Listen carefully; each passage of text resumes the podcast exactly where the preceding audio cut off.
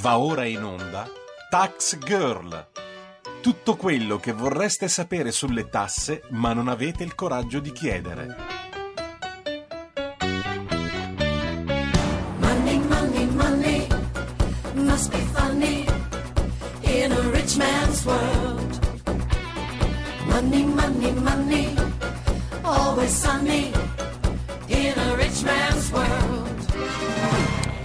La linea passa subito a Giorgia Paccione di Bello. Bentrovata Giorgia.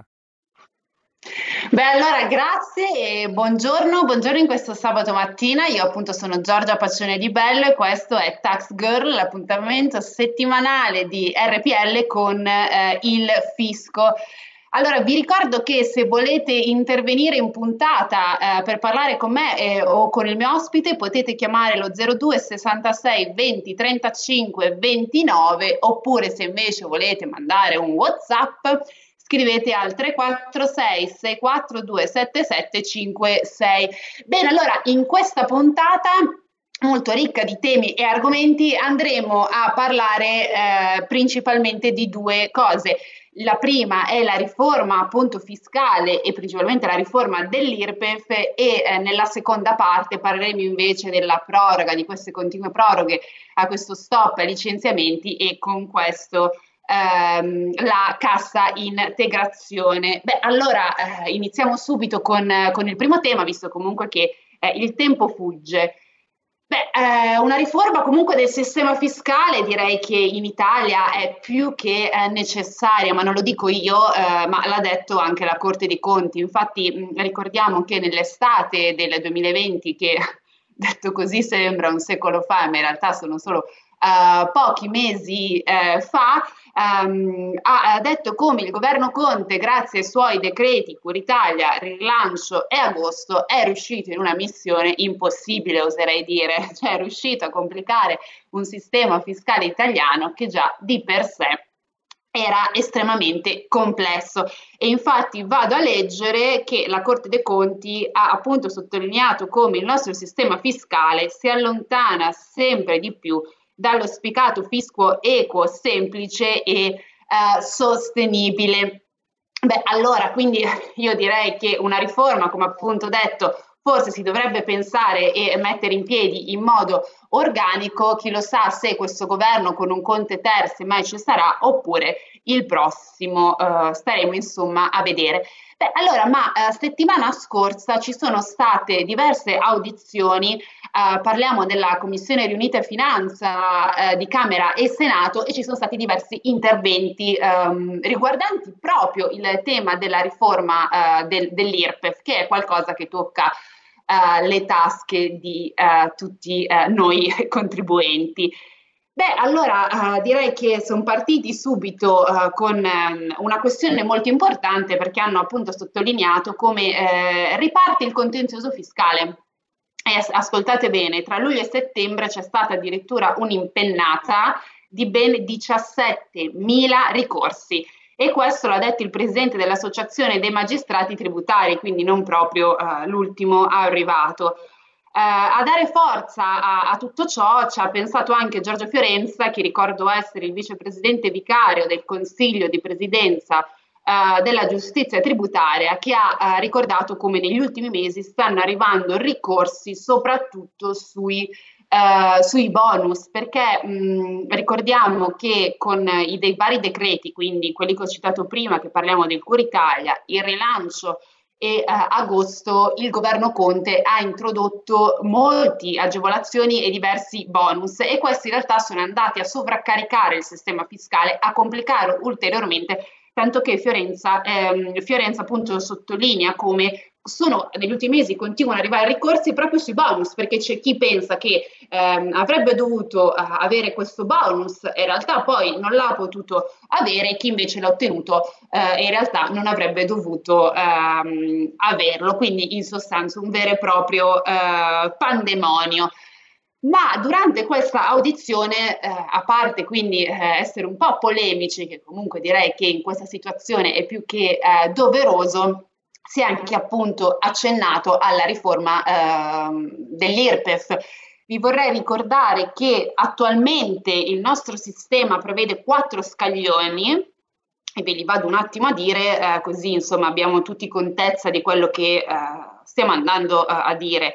Abbiamo il primo scaglione che va dai 15.000 ai 28.000 euro e c'è una tassazione del 27%, il secondo che va dai 28.000 euro ai 55.000 euro e ha una tassazione del 38%, il terzo va dai 55 ai 75.000 euro con una tassazione del 41% e infine abbiamo l'ultimo, il quarto scaglione dove abbiamo i redditi oltre i 75.000 euro con una tassazione del 43%. Eh, da sottolineare che in questa edizione c'era anche l'Istat e l'Istat mh, ha disegnato anche una panoramica di come la popolazione italiana si va a suddividere in queste classi e quindi eh, fondamentalmente è emerso come Uh, questi sono dati ovviamente del 2018, uh, la maggior parte degli italiani si colloca nel primo e secondo scaglione. Però attenzione, perché l'ISTAT precisa anche che i redditi restano comunque al di sotto, quindi arrivano massimo a 28 uh, mila uh, euro. E quindi abbiamo fondamentalmente che il 72% degli italiani si colloca pienamente nel primo scaglione, nel secondo, quindi quelli che vanno dai 28,01 ai 55 mila ehm, euro, abbiamo il 22,3% degli italiani e poi nel terzo scaglione abbiamo solo il 2,7% degli italiani e infine nell'ultimo, cioè quello eh, un po' più eh, ricco, se così vogliamo dire, soltanto il uh, 3%. Bene, allora perché vi ho detto questi numeri però e questi dati?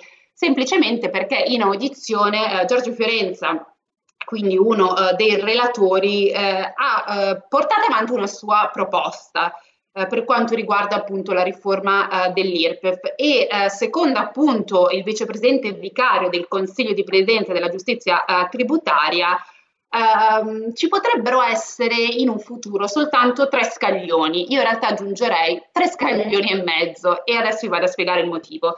Perché appunto Fiorenza identifica questi tre scaglioni in questo modo. Allora, il primo va dai 15.000 ai 18.000, il secondo dai 18.000 ai 35.000 e il terzo dai 35.000 ai 70.000.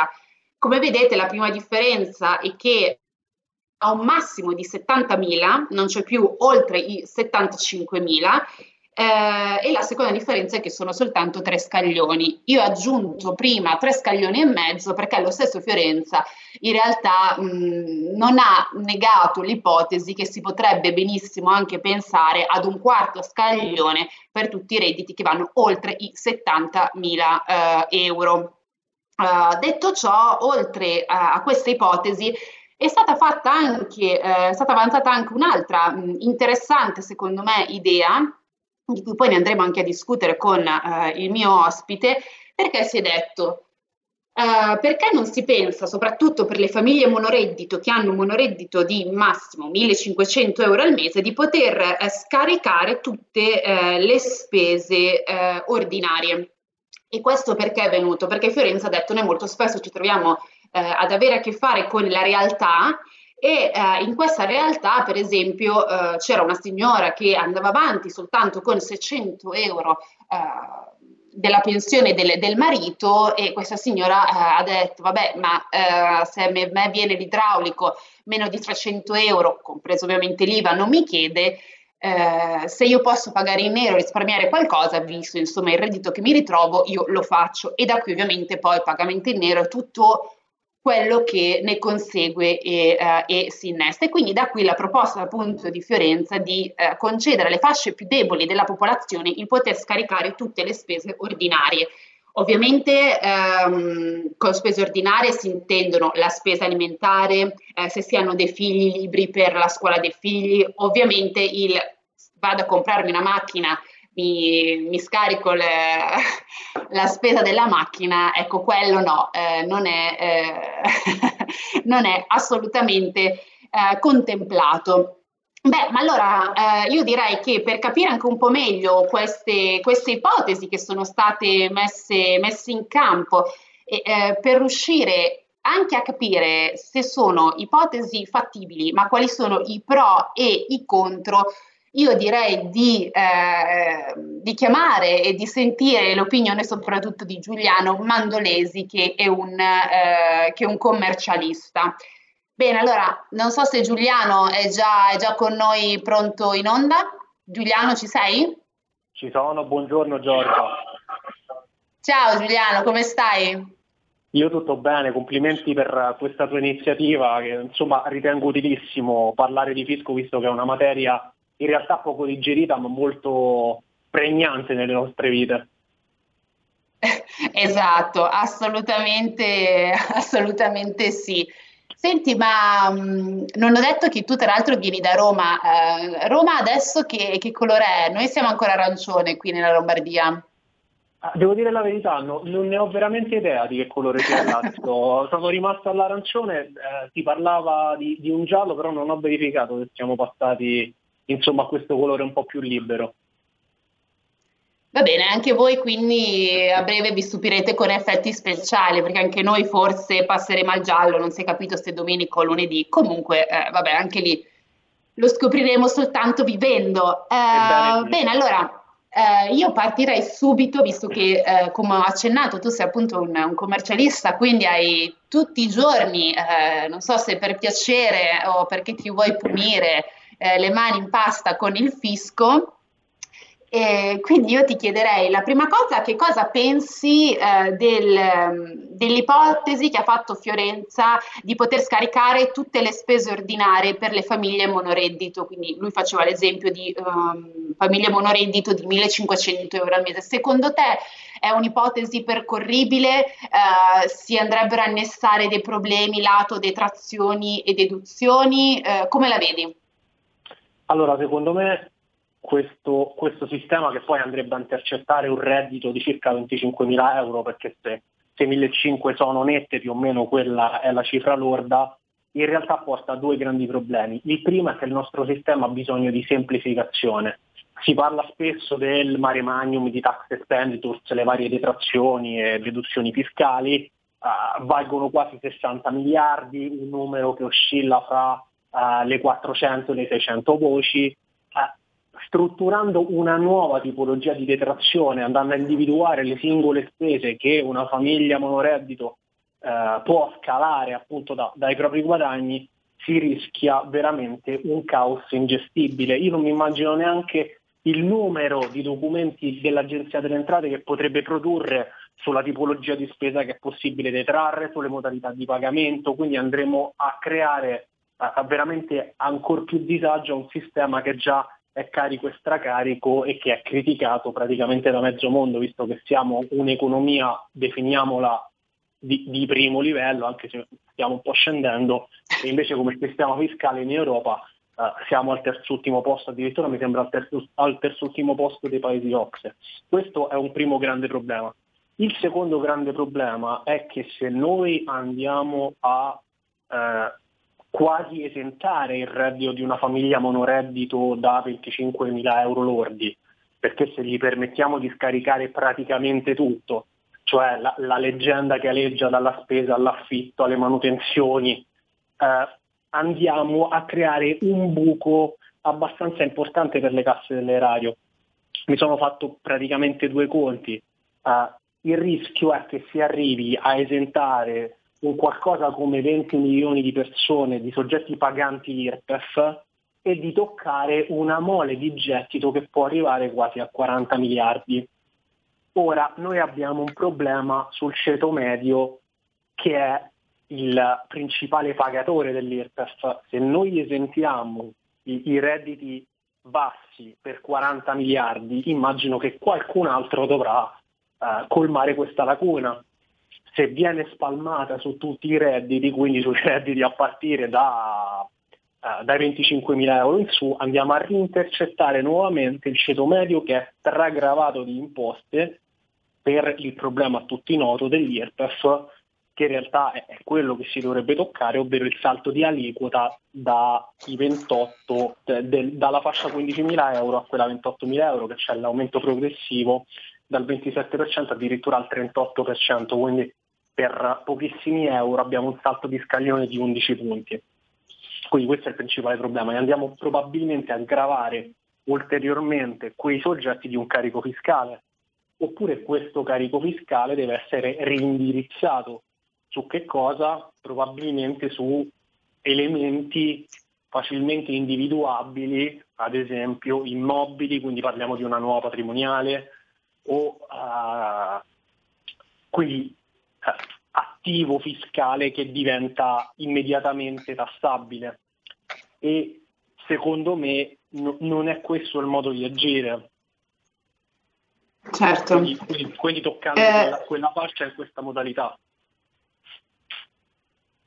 Certo, quindi fondamentalmente tu stai bocciando questa ipotesi, mm, ma eh, direi che le motivazioni sono più che valide perché giustamente come tu dici, eh, certo se noi non facciamo pagare più le tasse, ovviamente vado ancora a semplificare quello che tu hai detto, alle eh, fasce più deboli della popolazione, poi qualcun altro dovrà colmare questo gap e sarà o il ceto medio o come tu dici comunque bisognerà reindirizzarlo da qualche parte e quindi via altre patrimoniali perché ricordiamo comunque che le imposte sugli immobili eh, si possono chiamare come si vogliono ma sono sempre anche queste delle mini patrimoniali che poi eh, oserei anche dire che eh, queste mini patrimoniali, anche queste, andrebbero a impattare principalmente sul reddito medio, o mi sbaglio?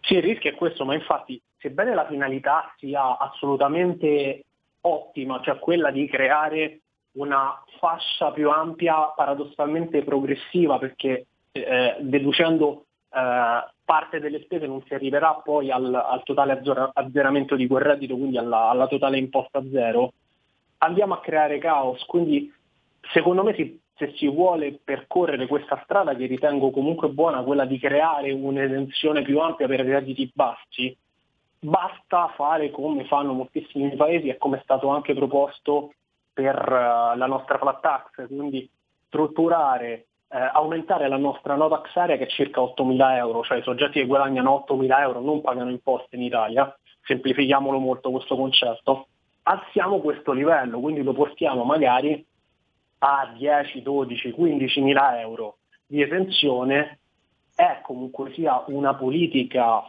assolutamente rilevante e che darebbe un beneficio grandissimo, ma non andrebbe poi a creare un maggior caos per tutti i contribuenti, immagini dichiarativi che si riempirebbero di ulteriori caselle, poi tu ce l'hai ben presente già quanto sono uh, pieni di, di, di, informazioni di tax expenditures, quindi andremo a gravare i contribuenti, andremo a gravare eh, noi professionisti, andremo a gravare anche soprattutto certo. l'Agenzia delle Entrate.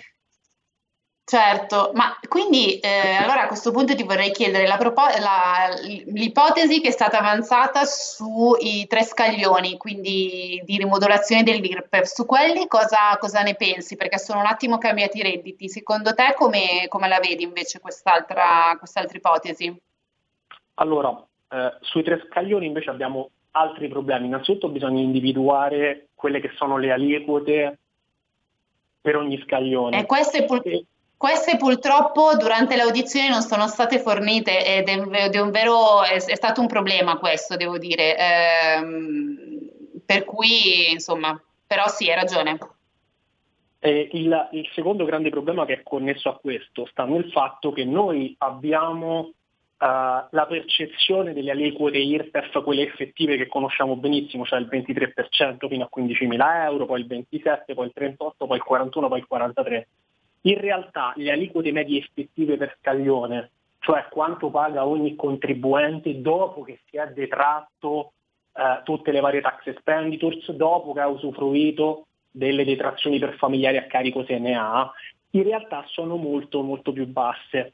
Ti faccio un esempio, questi sono i dati pubblicati dalla Corte dei Conti, quindi non miei, so che qualche contribuente che, che ti ascolta può rimanere scioccato fino a 15.000 euro in realtà l'aliquota media effettiva è il 5,2%. Nella fascia invece tra 15 e 28.000 euro l'aliquota media effettiva è il 14,4%, a differenza invece delle prime due che abbiamo in mente che sono 23 e 27, quindi molto più basse. Se noi andiamo a fare tre scaglioni differenti, ovviamente dobbiamo considerare che se magari andiamo anche a semplificare il sistema di deduzioni, noi come partita non abbiamo necessariamente il 23 o il 27, ma dobbiamo considerare l'aliquota effettiva reale media IRPEF e, e uh-huh. quindi rischiamo paradossalmente, sebbene il, il sistema magari lo, lo, pensiamo per aiutare le fasce più, uh, più a disagio della popolazione, in realtà magari li graviamo di maggiori imposte. Stessa cosa, io ho visto l'ultima fascia, uh, sarebbe quella dei 35.000 euro, un mhm. contribuente uh-huh. che guadagna 35.000 euro, a mio parere non può rientrare nello stesso scaglione, ultimo scaglione di chi ne guadagna magari 200.000. Questo certo. porterebbe a una discrasia del sistema incredibile, anche perché l'aliquota media effettiva che adesso pagherebbe quel soggetto è il 21%, sempre post detrazione e post tutto. Quindi se, andiamo a, se andiamo a toccare questa aliquota, magari ci mettiamo uno scaglione al 30, e beh, questo soggetto già paga di più se poi andiamo magari anche a riformare tutto il sistema delle tasse expenditus di cui tutti parlano. Quindi insomma certo. è, è, questo il pericolo. E poi il sistema a tre scaglioni o con pochi uh-huh. scaglioni ravvicinati dà anche un grande problema in prossimità della soglia. Cioè se noi mettiamo un balzo molto forte, come abbiamo già nella nostra IRPEF tra il 27 e il 38%, in un sistema a tre mhm. scaglioni, uh-huh in prossimità di uno scaglione un contribuente avendo un incremento molto forte di tassazione non è portato a generare quel reddito, quindi in realtà noi andiamo a influenzare negativamente il sistema. Cioè faccio un esempio, se io sono in uno scaglione al 15% e lo scaglione dopo che supero con soli 1000 euro è al 40, io quei 1000 euro, ma perché li devo produrre? Me ne sto a casa, visto che me ne rientrano talmente tanto pochi, e, e mi, mi, salirebbe anche la liquida media. Quindi, eh, ripeto, abbiamo due problemi. Il primo è con le aliquote medie effettive che paghiamo adesso, che sono poi eh, per certi versi per certe fasce di popolazione basse, e poi abbiamo anche questo effetto che c'è il rischio che limiti la produttività. Certo, senti un ultimo, un ultimo flash, visto che eh, il tempo purtroppo eh, corre, ti vorrei chiedere, eh, facendo uscire anche un po' la tua vena polemica, anche più di queste risposte che sei stato un po' troppo diplomatico, come giudichi l'operato di Conte dal lato fiscale in questo, in questo quasi anno di pandemia? Beh, da 1 a 10 io utilizzerei i numeri negativi se, se fosse possibile, visto che volevi una, una risposta polemica. No, ne abbiamo viste veramente di tutti i colori. Probabilmente siamo l'unico paese in Europa che non è riuscito fin dall'inizio a fare ciò che era più lineare. Una sospensione lunga, ad esempio, eh, abbiamo dovuto utilizzare sette provvedimenti per sospendere le cartelle fino al 31 gennaio. Eh, abbiamo visto sospensione dei pagamenti di ogni tipo per le piccole e medie imprese, per la contrazione del fatturato, per le filiere, con i colori delle regioni che non si sapeva chi partecipava o più o meno perché il Ministero della Salute cambiava, stessa cosa con i bonus.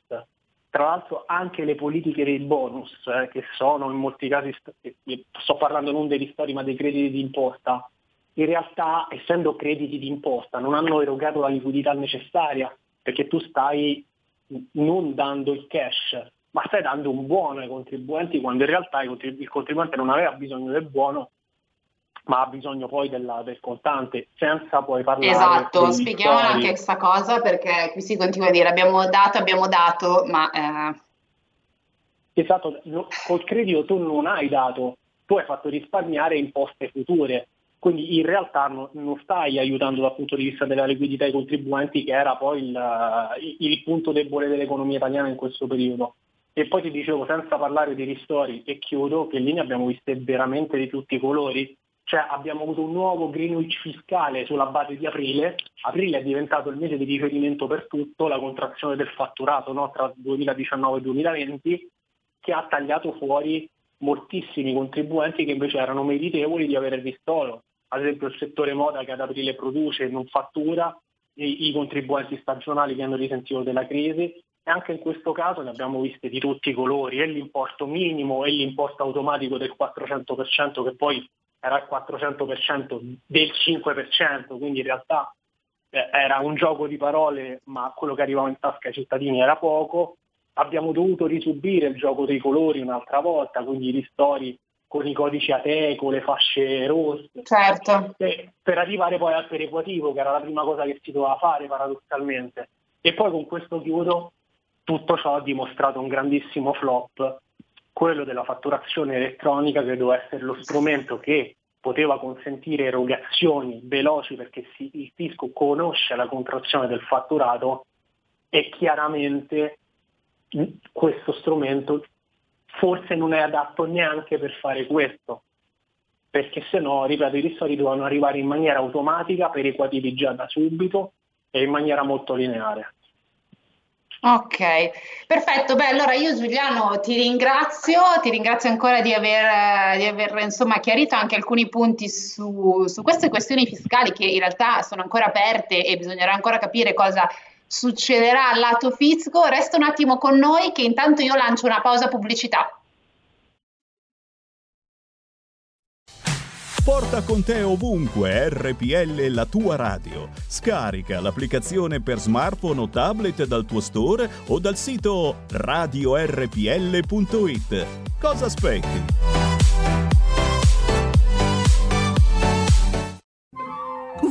Wow, che bella auto nuova! Chi ha parlato? Sono io, la Digital Radio. Ma io non ho la Digital Radio. Questo è quello che pensi tu, analogico che non sei altro. Io invece sono qui. Yuhu, proprio nella tua auto. Mi vedi? Mi senti? Forse la Digital Radio è già nella tua auto per farti vivere tutto il piacere del suono perfetto. Controlla bene se hai la funzione DAB Plus. Da quest'anno di serie su tutte le auto nuove. Dibidi dobidi dab. Anche RPL, la tua radio, è in Digital Radio.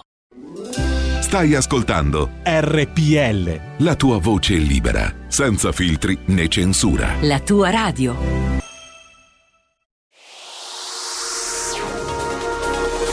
Exclusive Dance Chart. Exclusive Dance Chart. Ciao belli, sono Max Martinelli. Con la DJ Isabi vi aspetto su RPL per farvi fare tanti saltelli con la Exclusive Dance Chart, la classifica dance nazionale. Dalle 23 il sabato, se avete voglia di dance, vi aspetto su RPL con la Exclusive Dance Chart. Tanti saltelli con la B e il Martinelli su RPL. Exclusive Dance Chart. One, two, three, four. One, two. Let me tell you how it will be. There's one for you, 19 for me. Cause I'm the tax man.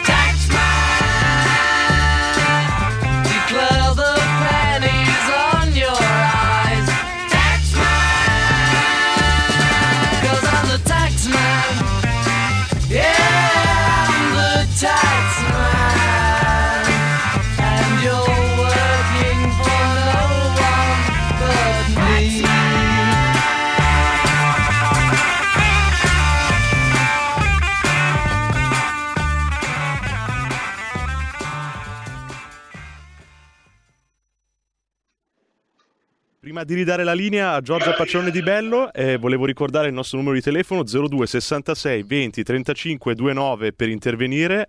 Prego Giorgia.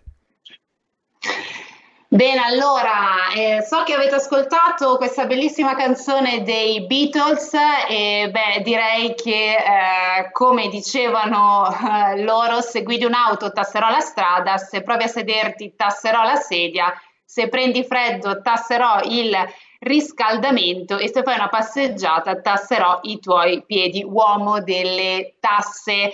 Beh, direi che non c'è testo più centrante visto i temi di, eh, di, questa puntata. Vi ricordo per chi si è appena connesso che state ascoltando Tax Girl, io sono Giorgia eh, Paccione di Bello. Nella prima parte di questa puntata abbiamo appunto parlato con Giuliano Mandolesi, che ancora ringrazio, della riforma dell'IRPEF, eh, delle proposte che sono state fatte e eh, quindi di quali possono essere i lati positivi e anche perché no i lati, eh, i lati negativi. Insomma, c'è ancora molto carne al fuoco e probabilmente è un argomento che è stato, abbiamo soltanto un po' eh, scalfito e ci sarà sicuramente modo andando più avanti per poterlo approfondire sicuramente molto, ma eh, molto meglio.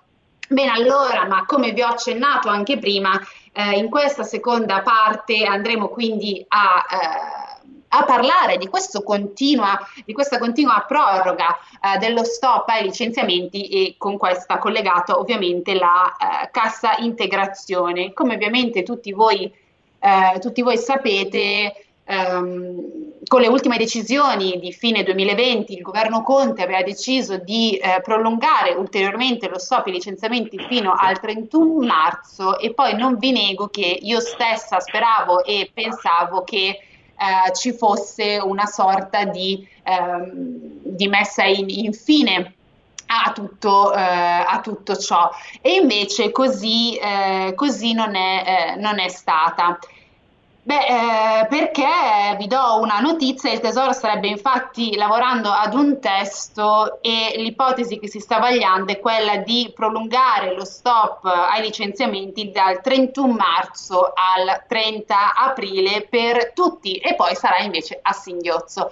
Io dico a singhiozzo, ma in realtà loro dicono che, sare- eh, che potrebbe essere selettivo. Ovviamente specifico che queste sono ancora tutte ipotesi, non c'è ancora un testo, quindi eh, sono, sono, voci che stanno circolando a livello uh, ministeriale. Quindi ho detto dopo il 30 aprile sarà a, a, singhiozzo, mi piace ormai dirlo in questo modo, ovvero andrà a coinvolgere soltanto le aziende che hanno uh, fatto più fatica nei primi dieci mesi della, uh, della pandemia, anche perché ricordiamo che ehm, la crisi sanitaria ha portato poi a una crisi eh, anche economica purtroppo e questo ha avuto un impatto forte su determinati settori, pensiamo per esempio al, alla ristorazione eh, oppure al, al, turismo e quindi mh, è una mia eh, diciamo deduzione, queste poi ehm, andranno comunque a, a, a riguardare appunto questi, eh, questi, soggetti. Beh, ma allora io prima di andare avanti con, eh, con questo secondo tema mi dico dalla regia che abbiamo un ascoltatore, quindi se vogliamo farlo intervenire in diretta così sentiamo cosa da dire. Prego. Sì, buongiorno, grazie, sono Luca da Corico. Complimenti per la buongiorno. trasmissione. Io vorrei fare una provocazione, e cioè che secondo me il fisco sarà una cosa bella il giorno in cui spariranno i commercialisti dalla faccia della terra. E mi spiego meglio. Io ho avuto per 35 anni la partita IVA e io come altri miei colleghi, piccoli imprenditori, spesso e volentieri abbiamo pagato più di commercialista che di tasse.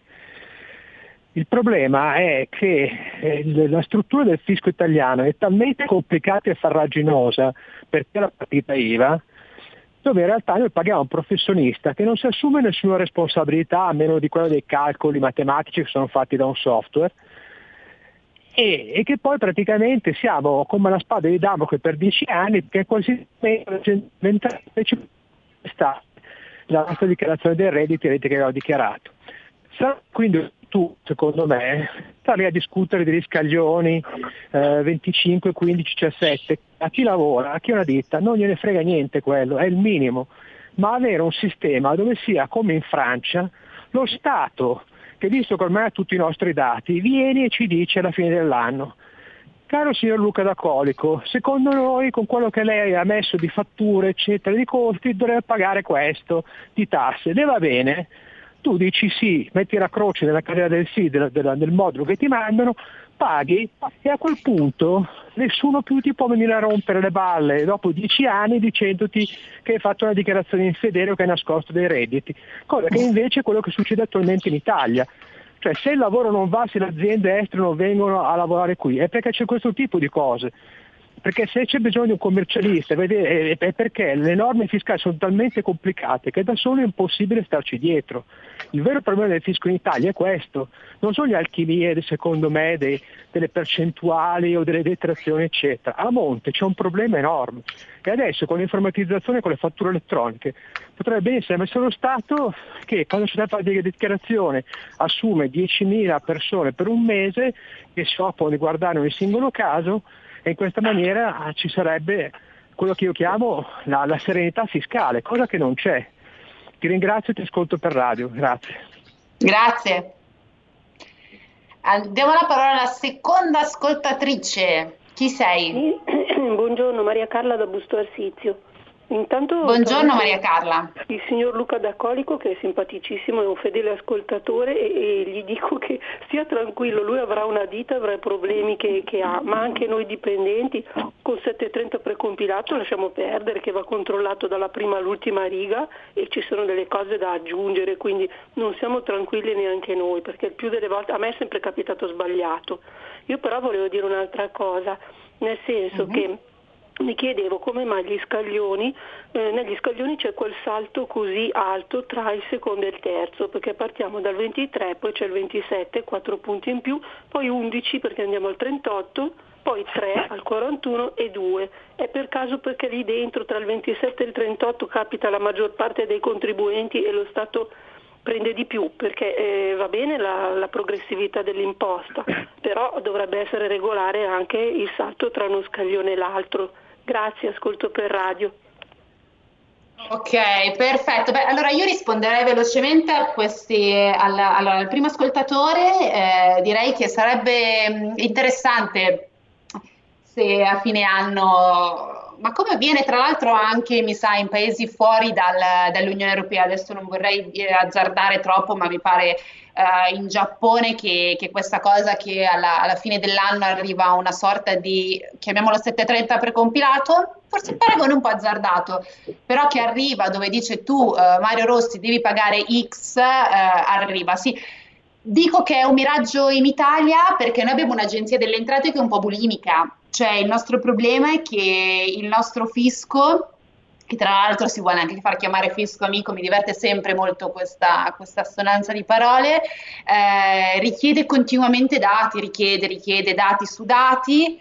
eh, e poi niente, poi alla fine non- il vero problema è che non si riescono a matchare, cioè è vero, l'Agenzia delle Entrate ha veramente tanti dati e molto spesso uno dice, ma anche parlando dell'evasione, se riuscisse a incrociare i dati saprebbe per filo e per segno chi sono gli evasori, eppure così non è e quindi abbiamo voluntari su voluntari, insomma tutto quello che, eh, che- che ne segue. Per quanto riguarda la seconda ascoltatrice, eh, beh, allora questo salto, eh, ovviamente non ho deciso io le aliquote, eh, ma ehm, allora c'è da dire che il primo scaglione, quindi dai 15.000 ai 28.000 euro, sì, allora come anche detto c'è il 72% della popolazione.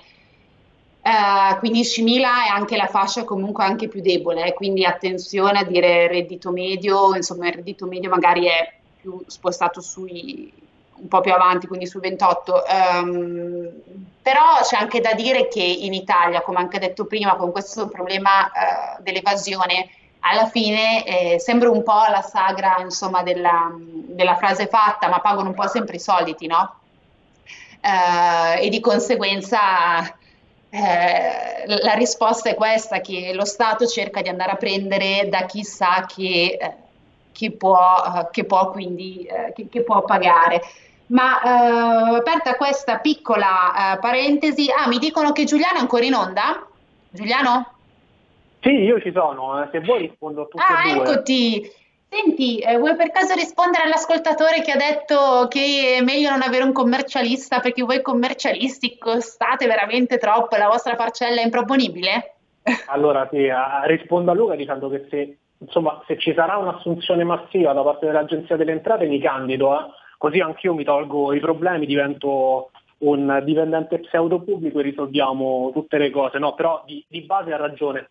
È un po' confuso, nel senso prima dà la colpa ai commercialisti, poi al sistema fiscale. Secondo me il problema è il sistema fiscale che è ipercomplesso, con poste, come giustamente diceva lui, estremamente valutative, eh, che poi possono essere contestate no, dall'amministrazione finanziaria per uh, mille ragioni e questo crea un clima di incertezza. Una cosa su cui sbaglia è che in realtà i commercialisti si prendono un'enorme responsabilità perché supportano il cliente per appunto andare a, a quantificare queste poste valutative, quindi di fatto noi ci mettiamo al fianco dell'Agenzia delle Entrate come interpretatori e poi ci prendiamo tutte le connesse responsabilità perché in caso di errore, eh, eh, come giustamente sia, eh, chi sbaglia no, in questo paese paga.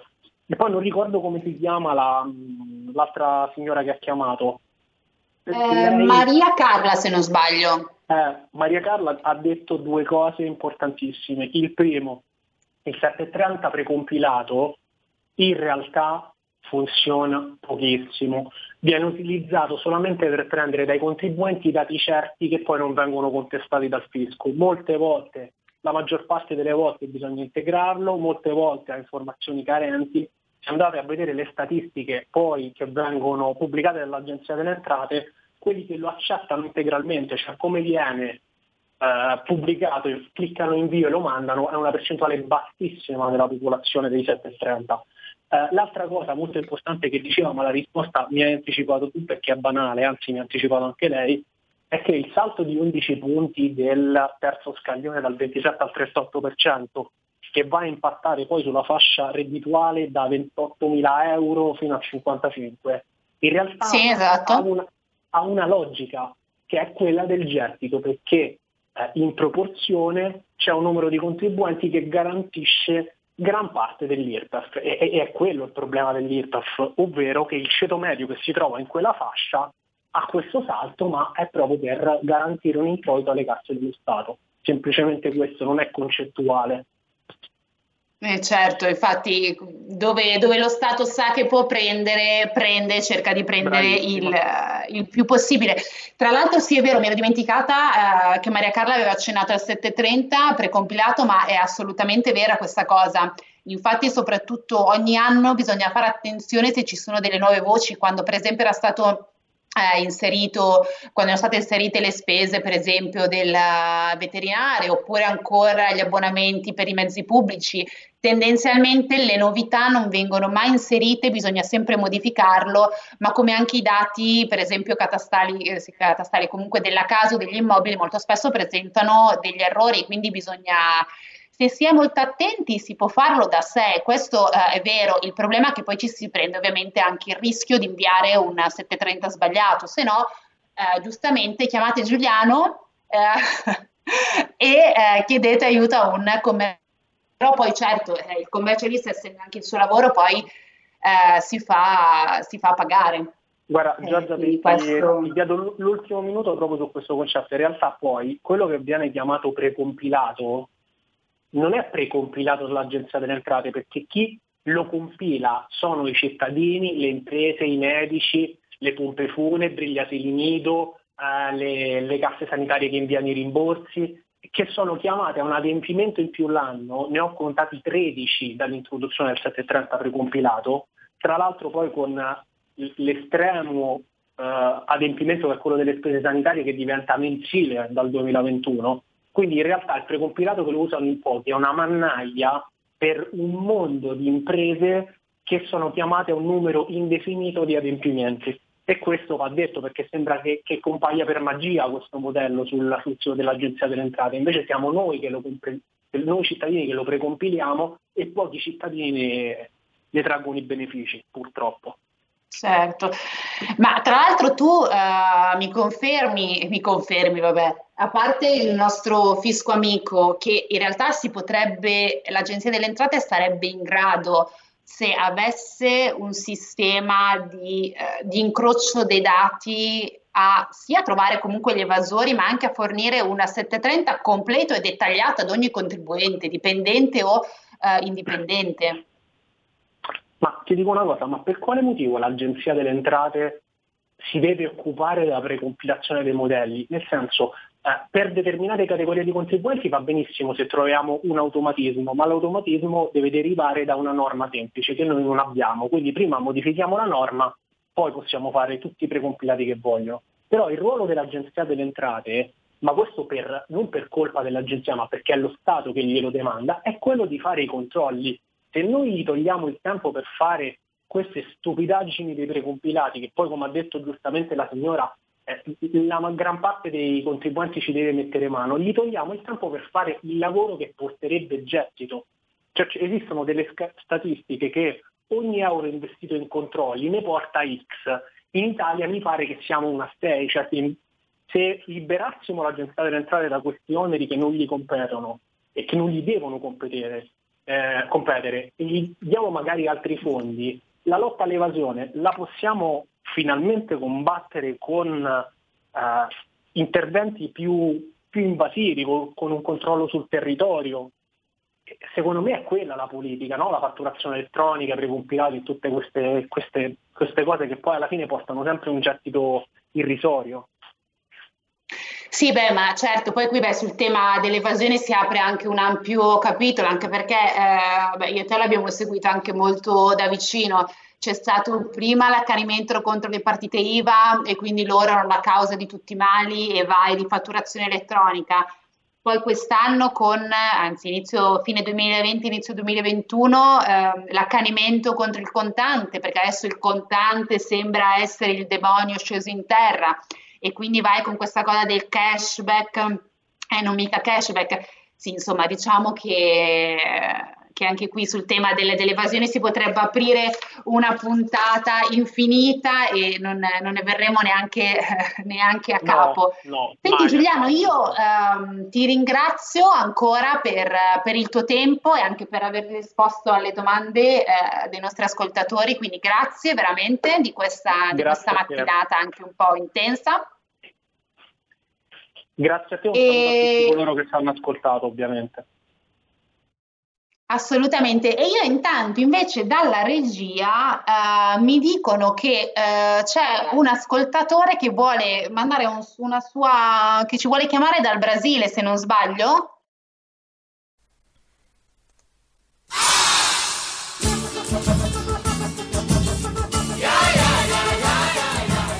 Ciao sono Ramon, a variante brasiliana do fisco. Quella che arriva e ti dice ciao bello e ti fa sorpresegna.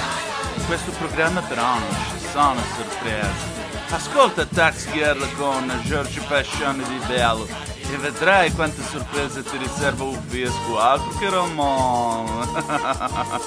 eh, scusate, scusate un attimo. Sì, cosa c'è? Sono l'appuntato Caputo. Le volevo dire una cosa. Lei è Salvatore Miralati, in arte Ramon. Eh sì, sono io. Che cosa volete da me? Venite con noi, c'è da fare un accertamento alla caserma della Guardia di Finanza. Ma me non posso, sto facendo il promo, non è possibile. Venite con noi che non teniamo più tempo. Vabbè, ma almeno eh, ascoltate il programma di George che io vedo a risolvere il problema.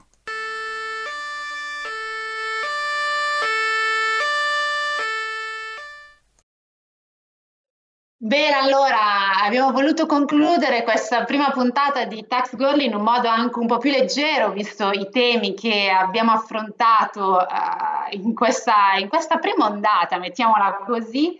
E quindi io ringrazio anche Ramon dal Brasile e in tutto ciò ringrazio anche tutti quelli che ci hanno ascoltato, che hanno chiamato, che sono uh, intervenuti, siete stati veramente uh, in tanti e io vi do l'appuntamento a sabato prossimo con una prossima, con, scusate il gioco di parola, sabato prossimo con un'altra puntata di Tax Girl. Intanto lancio la sigla e buon weekend a tutti. Ciao!